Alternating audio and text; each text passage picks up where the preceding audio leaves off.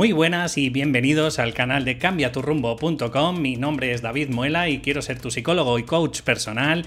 ¿Para qué? Pues para todas esas personas que en mayor o menor medida están padeciendo el síndrome del impostor, que ya sabéis que son esos tres miedos principales, que es miedo a fracasar, miedo a que nunca eh, te sientes completamente eh, lleno o con la actitud necesaria pues para mostrar tus servicios y, miedo pues sobre todo eso, a, mostrar esos servicios y a que tengas vergüenza de que te, te cataloguen como un impostor, ¿no? Eh, ya, ya, te digo que, bueno, pues en Cambia tu rumbo tienes un montón de podcasts, un montón de entradas en el que te hablo pues sobre todo este síndrome con la parálisis por análisis, procrastinar, bueno, pues todos esos efectos negativos que te producen, ¿no? Toda esta parálisis y bueno, también deciros que si estos últimos días pues estáis padeciendo algún tipo de ansiedad, bueno, pues sabéis que también me podéis poner en contacto en david@cambiaturrumbo.com y ahí, pues en la medida de lo posible, pues intentaré ayudaros con todos estos dos problemas y sobre todo con esos miedos y bloqueos que nos generan y, sobre todo esas vergüenzas que nos generan el, mostrar nuestros eh, servicios y nuestros conocimientos. Porque ya sabes que si no tiras para adelante, pues eh, estás perdiendo un montón de clientes y sobre todo estás perdiendo la oportunidad de vivir de lo que te apasiona. Así que sin más dilación, de verdad quiero centrarme en ayudar a toda esa gente. Ya sabéis que este podcast va dirigido a vosotros y nada, arrancamos el programa.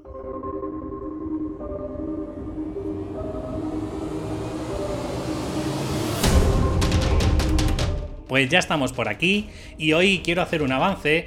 Eh, bueno, en los anteriores vídeos y podcasts pues te estaba explicando pues un poco en cómo salir de esa pirámide que te mostré, ¿no? De pirámide de Maslow, en el que te explicaba pues que estábamos en ese modo, por decirlo, supervivencia.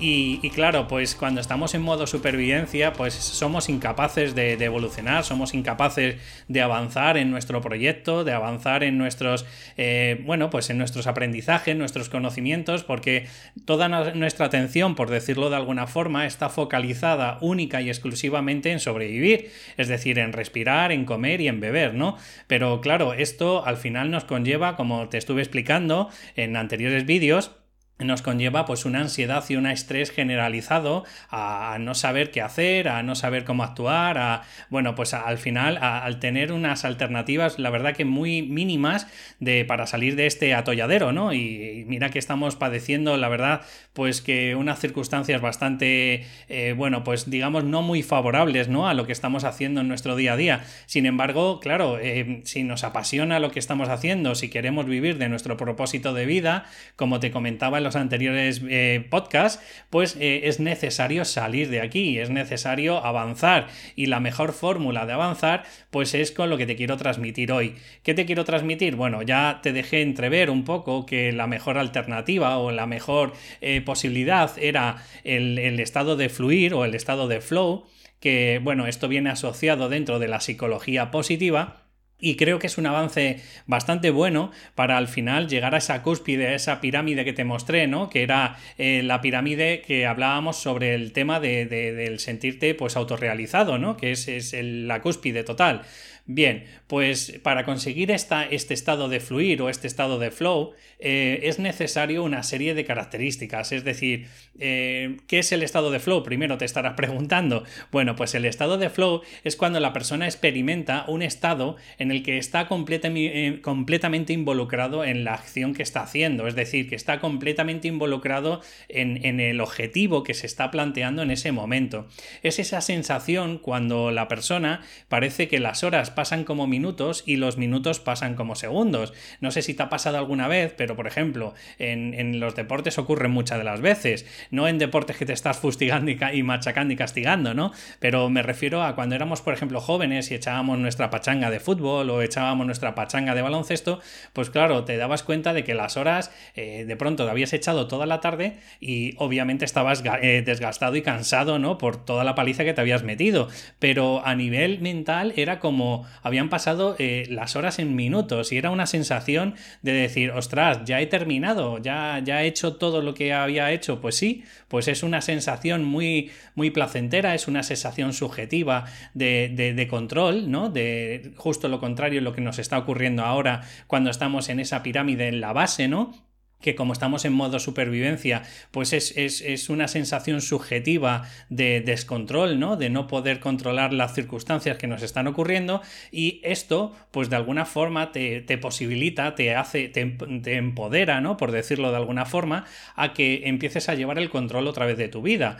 Y para esto, pues hay una serie de requisitos, hay una serie de, de cláusulas, por decirlo así, que son recomendables pues para tener y sentir este estado de fluir. Déjame brevemente que te explique pues cada cláusula para que en la medida de lo posible, oye, pues tú vayas ejerciendo o vayas teniendo la posibilidad de, de, un estado de fluir en tu día a día y más en todos estos días que estamos confinados y que a fin de cuentas pues tampoco tenemos muchas más alternativas que ver películas de Netflix y, y al final pues esto conlleva a, tener un desgaste y una fatiga mental pero sin tener ni siquiera la posibilidad de, de haber hecho un objetivo previo, ¿no? Que es eh, lo que al fin de cuentas es lo que queremos cada uno.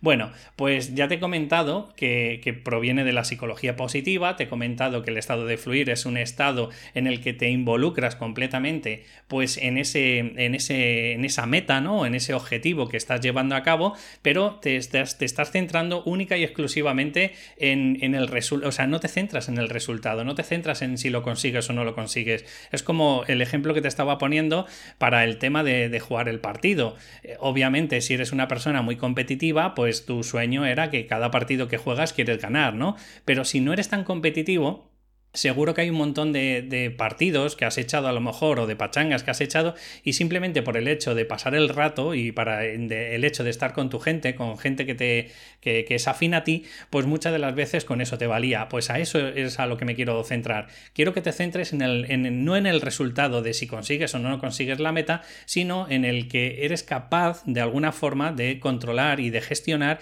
ese tiempo como un disfrute, como el camino, ese, eh, eh, o sea, el objetivo o el fin último es el camino, ¿no? Es el desarrollar pues una evolución de tu objetivo, del tiempo que le dedicas a él y del disfrute que estás eh, viviendo en ese momento. ¿Vale? Entonces esto es importante. Eh, otra de las cláusulas es que se te olvida el tiempo, o sea, no sé si te ha pasado muchas de las veces, pero cuando estamos en este estado de fluir, eh, se nos olvida si tenemos hambre, se nos olvida si estamos fatigados, se nos olvida si tenemos sed, se nos olvida incluso pues el tiempo que llevamos dedicado a ello, y esto también le ocurre muchas de las veces a muchos científicos, ¿no? Cuando están ahí pues con sus probetas y sus historias investigando, pues cuando se han querido dar cuenta llevan mm, la mitad del día o por no decir decir, el día completo investigando y, y, a lo mejor no ha sido capaz ni de darse cuenta de que tenían hambre, ¿no? Bueno, pues esto lo podemos utilizar en nuestro día a día. ¿Qué más? Pues la persona presenta un sentimiento placentero, es decir, obviamente, si este estado de fluir fuera desagradable, fuera eh, de alguna forma, eh, eh, pues eso, pues fuera de una connotación negativa, obviamente, pues no te lo estaría recomendando y obviamente no te ayudaría en tu día a día. Sin embargo, se presenta como un estímulo, es, es como un estímulo muy retador, pero un retador dentro de tu control. Cuidado, esto es muy importante, ¿vale? Ese estímulo tiene que ser retador en el sentido de que, por ejemplo, estás utilizando utilizando todos tus eh, mecanismos y todas tus funcionalidades mentales, por decirlo de alguna forma, pero desde el ámbito del control, desde el ámbito de estoy seguro, estoy. Es como si estuvieras echando pues una partida de ajedrez, por, por poner un ejemplo un poquito burdo, ¿vale? Y obviamente te sabes las reglas, obviamente pues tienes un nivel jugando esa partida de ajedrez y estás jugando con un contrincante que más o menos es rival y muy parecido a, bueno, pues al conocimiento que tú tienes a esas técnicas y estrategias que estás utilizando. Pues esto es lo mismo. Es decir, es cuando utilizamos nuestros recursos y nuestras habilidades con un cierto control para conseguir, bueno, pues ese desarrollo, ¿no? Que vaya fluyendo y que luego ya veremos mm, si lo conseguimos, es decir, si el resultado depende de, haberlo conseguido o no, eh, es, secundario. Pero digamos que tus herramientas, tus objetivos, tus eh, estrategias que utilizas en el camino, todo de alguna forma te generan una sensación subjetiva de conseguir lo que tú quieres conseguir. Bueno, eh, tienes, eh, como te he comentado, control sobre la tarea. Eh, el cuarto punto sería que el estado de conciencia es casi automático, es decir, en ningún momento es como si entráramos en un estado de fluir muy rápido, es decir, nos ponemos con la tarea y automáticamente nos embargamos, o sea, estamos embelesados en esa tarea y no somos conscientes de alguna forma en qué momento hemos entrado de estado de fluir y en qué momento salimos de él, sí te puedo decir pues que es un estado en el que puede durar desde minutos hasta horas y a lo mejor en algún momento pues sales de ese momento automático, ¿no? Y eres consciente de, que llevo un montón de tiempo o que tengo algo de hambre, pero digamos que en ese intervalo, que ya te digo que han podido ser minutos o han podido ser horas, pues no eres consciente ni siquiera de tu propia persona, es decir, entras en un estado en el que por encima de ti está la tarea y por encima de tus pensamientos, por encima de tu energía negativa, de tus eh, patrones mentales, tanto emocionales como mentales, pues eh, están por encima de ello. Y entonces es como si tuviéramos a nuestro crítico interno, ¿vale? Al 100% dedicado a la tarea. Y eso es impresionante y eso es muy bueno porque sobre todo en estos momentos, como te estoy hablando de confinamiento y al tener un 100% dedicado a la tarea, no estás eh, absorto o no estás dedicando esos recursos pues a criticarte, a juzgarte, a infravalorarte, a darte un feedback negativo. O sea que es muy importante, ¿vale? Además, otra de las cosas que también nos genera este estado de fluir es un feedback automático y además mm, positivo. Es decir, porque tú estás constantemente haciendo esa tarea, por ejemplo, imagínate pintando o estás eh, haciendo alguna actividad que te conlleva ese 100% de recursos y automáticamente tú estás viendo, oye, pues cómo vas evolucionando. Por ejemplo, si estás pintando, pues de alguna forma estás viendo cómo poquito a poco cada vez ese, ese cuadro o esas pinturas con acuarelas o incluso con lápices o con rotuladores, pues tú vas viendo tu evolución. Así que como te digo, es un feedback positivo y, además, pues, pues de, forma automatizada y de retroalimentación, pues como muy, muy rápido. Es decir, que vas viendo esa evolución constantemente. ¿Qué más? Pues eh, el nivel de habilidad coincide con el de la tarea, como te he comentado. Em, sería de locos si el nivel de la tarea está por encima, por ejemplo, de tus habilidades, porque al final esto lo que hace es conllevarte mayor estrés y mayor ansiedad que la que tenemos. Así que no es recomendable, pues, ponerte tareas, eh, por ejemplo, que sean muy dificultosas. Pero por el otro lado, o por la otra vertiente, tampoco es muy recomendable que sean tareas muy, muy nimias, muy fáciles, porque al final entonces la persona acaba aburriéndose. Es un poco lo que nos ocurre cuando estamos viendo, por ejemplo, televisión, o estamos viendo Netflix, o estamos viendo cualquier serie, en el que tampoco nos pide muchos recursos, porque ese recurso, más allá de, estar en modo pasivo y estar viendo una serie en el que tú tampoco tienes un canal eh, bidireccional, ¿no? En el que tú puedes ejercer algo sobre él o sobre esa tarea, sino simplemente que estamos dedicándonos pues unos recursos visuales y unos recursos auditivos, pues lo que ocasiona es que esa persona, pues al, no tener esa retroalimentación y al no estar ejerciendo nada activo hacia esa tarea, pues al final la, persona muchas de las veces acaba eh, pues aburriéndose. Y no sé si os pasa cada vez más, pero encima, como tenemos ahora un montón de adicción hacia el teléfono, pues nos pasa que cada 3, 5 o 10 minutos, que es lo máximo que tenemos de atención, pues al final acabamos eh, extrayéndonos y volviendo a coger el móvil para ver si nos han dado alguna notificación y demás. O sea, como veis, es justo lo contrario de lo que os estoy transmitiendo. El estado de fluir tiene que ser una tarea que aunque sea más o menos acorde a ti, por ejemplo, a que no te salgas cuando estás pintando, etcétera, etcétera, pues lo que conlleva es que mm, todos esos recursos están metidos en esa tarea y al final acaba pues que te olvidas del móvil, te olvidas de las personas que tienes alrededor y te olvidas incluso, como te he comentado, de ti. Vale, ¿Qué más eh, tendríamos que tener como variables eh, necesarias para este estado de fluir? Bueno, pues nos centramos en el proceso y no en el resultado, como te lo he explicado anteriormente, y por último, perdemos los miedos como el fracaso. Es decir, eh, esto ocurre muchas de las veces, pero en el estado de fluir, incluso si tenemos fobias, acabamos perdiendo esas fobias. Es decir, como los recursos están utilizados para esta tarea, pues las personas que de alguna forma están padeciendo algún miedo irracional, como son las fobias, pues pues acaban eh, regulándose, es decir, no acaban teniendo ese sobresalto o sobreestímulo, ¿no?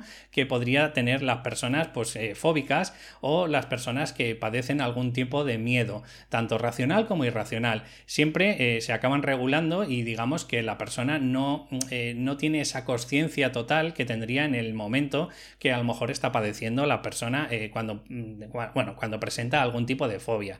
Y por último, quiero darte unos apéndices o unos puntos en el que quiero decirte ¿Cómo podemos llegar a conseguir este estado de fluir? Bueno, pues primero, una cosa importante. El, investigador, que ya os comento que me es muy difícil de, expresar cómo, es, eh, Chimiscaya o algo así se dice, ¿vale? Eh, bueno, pues deciros que, él sostiene que hay tres tipos de tarea, ¿vale? O sea, cualquier tarea que nos presentemos en nuestro día a día eh, se puede converger en estas tres tipos de tarea. Por un lado, tendríamos las tareas productivas, que tienen que ver pues con esa tarea principal o con, esa, con ese objetivo principal y tiene que ver pues, pues obviamente en el que, oye, si te centras en, por ejemplo, imagínate que estás pintando, ¿no? Bueno, pues una tarea sería obviamente pintar o, podría ser, yo qué sé, si estás haciendo, por ejemplo, como yo ahora que estoy haciendo este vídeo, pues obviamente eh, mis recursos están al 100% vídeo y podcast, mis recursos están al 100%, por lo tanto me da igual qué hora es, me da igual en, bueno, pues eh, si ahora me invito me estoy catalogando de qué van a decir de mí, eh, las críticas, etcétera, ¿no? Entonces, a donde voy es que esta tarea sería productiva porque de alguna forma estoy generando este vídeo y podcast y por otro lado, bueno, pues, eh, bueno, pues este sería un tipo de tareas. Luego tenemos las tareas de mantenimiento. ¿Cuáles son las tareas de mantenimiento? Bueno, pues son esas tareas que nos aborrecen. Es decir, bueno, a lo mejor hay algunas personas que les gusta, ¿no? Pero mm, como norma general las de mantenimiento, pues por ejemplo son eh, cuando nos ponemos a limpiar la casa o cuando nos ponemos a arreglar algún tipo de objeto y cuidado te digo, si eres una persona que te eh, gusta arreglar las cosas, estas se convertirían en productivas. Pero si eres una persona como yo, por ejemplo, que no eres muy manitas, pues el arreglar cualquier objeto ya pertenecerían a la, sección de mantenimiento. Y por último serían las secciones de, de ocio, que diferencia entre ocio activo como te he comentado antes, por ejemplo, como sería un pintar o como sería aprender a tocar música, por ejemplo, un instrumento musical,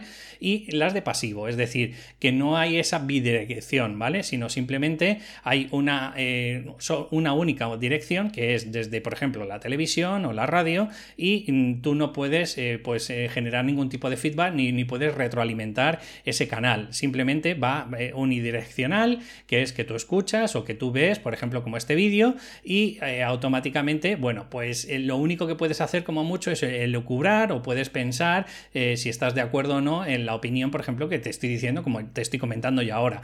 Pero en una serie, normalmente, no elucubramos, ni pensamos, ni, ni, estamos planteándonos alternativas, al no ser pues que sea una película con un final abierto y tú te estés buscando la alternativa pues de qué es lo que ha querido hacer el director. Pero como norma general, nos lo dan todo muy machacadito y te lo dan todo pues sin que tengas que pensar mucho pues con un final cerrado, etcétera, etcétera. Entonces, eh, importante que este ocio en la medida de lo posible, eh, cuanto más podamos ser activos en el día, mucho mejor. ¿Esto qué quiere decir? Pues como te he comentado, pues desde ocio, pues desde actividades en el que, por ejemplo, pues eh, yo qué sé, puedes echar una PlayStation con tu hijo o con cualquier otra persona, a lo mejor online, bueno, pues eso sería mejor que a lo mejor ponerte a leer, por ejemplo, una novela.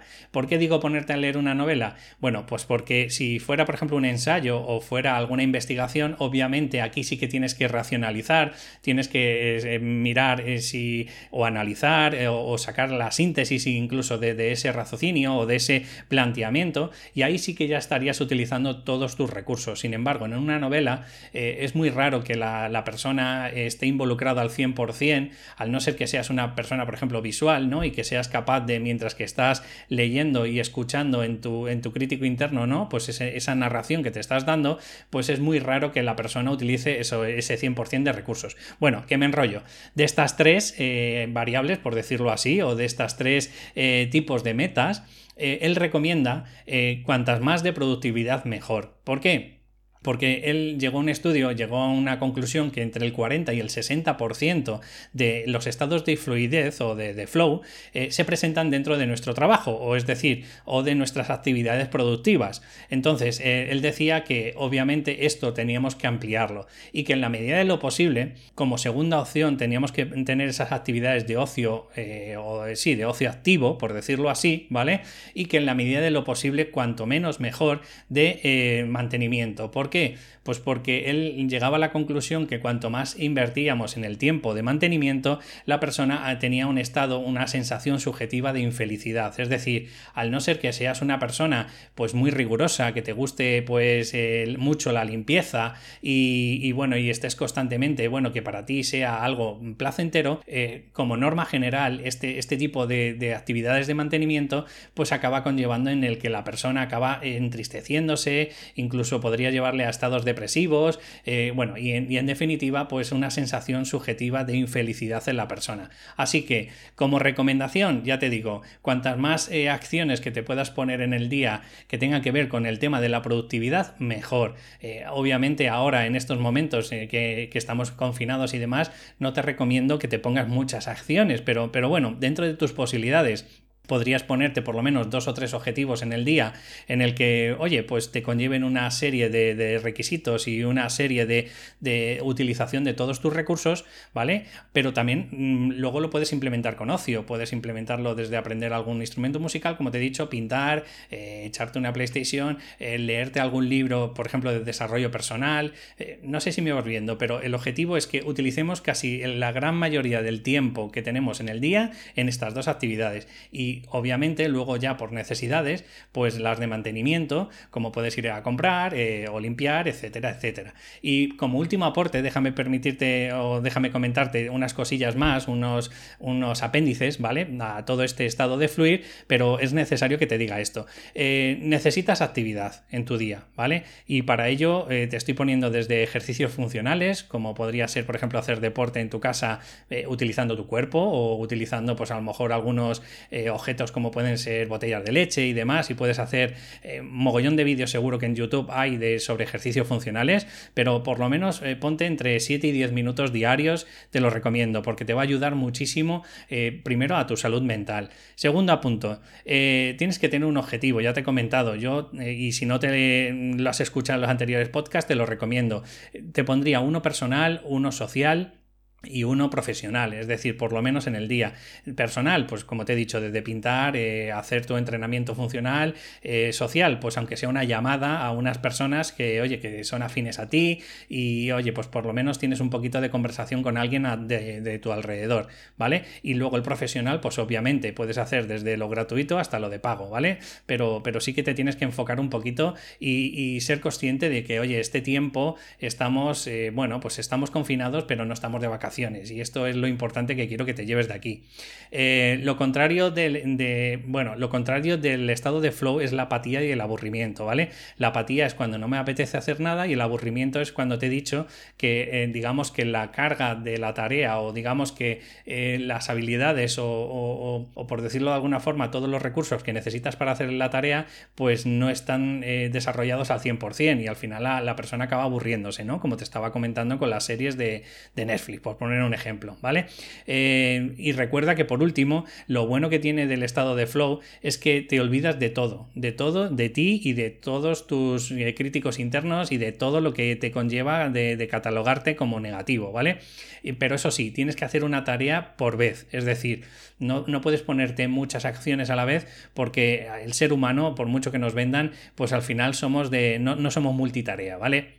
Y si somos multitarea, el problema que hay es que al final eh, difuminamos mucho nuestra atención y al final acabamos con, eh, bueno, pues eh, conlleva que, al final no hagamos ni, una en condiciones, ¿vale? Entonces, espero de verdad que te haya gustado pues el podcast de hoy. Yo creo que es el, colofón, ¿no? De todo esto que te estoy explicando, pues que, tiene que conllevar pues el que estamos en un estado de alarma, ¿no? Y, es necesario que, que, bueno, pues te dé unos conocimientos previos pues para tener una salud mental correcta y Y nada, como siempre te comento, pues porfi, si me estás viendo en un canal de YouTube, pues si me puedes dar un me gusta y un comentario, de verdad que me ayudará muchísimo.